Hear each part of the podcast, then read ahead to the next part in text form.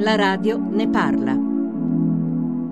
Ma io penso che sia comunque da rispettare il volere della famiglia, poi il resto penso che il dolore ognuno lo viva in maniera personale e privata, quindi non ha importanza se in maniera pubblica o privata, l'importante è che partecipi se è quello che vuole. Abitavamo nella stessa via. E qua il lutto cittadino, anche, mi sembrava che anche qui lei, ai paesi limitrofi, pure la bandiera mesastra. Questa vede della pace e l'altra era di lutto, adesso hanno ritirato quella del lutto perché i genitori non vogliono bandiere.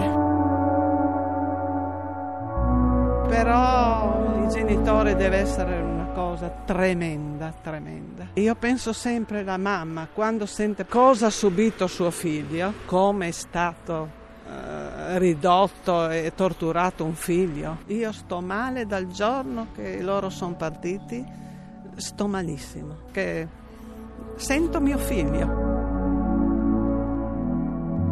Ci rivediamo perché Giulio potrebbe essere ognuno di noi, un percorso di studio assolutamente invidiabile, quindi Giulio è veramente vive in questa scuola. Questo istituto conta attualmente circa 1060 studenti e Giulio Regedi lo ha frequentato dal 2002 fino al 2004.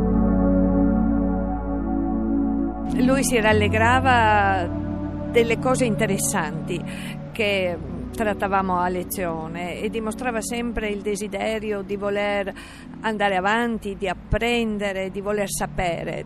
Quello che magari gli altri non chiedevano lo chiedeva lui sempre.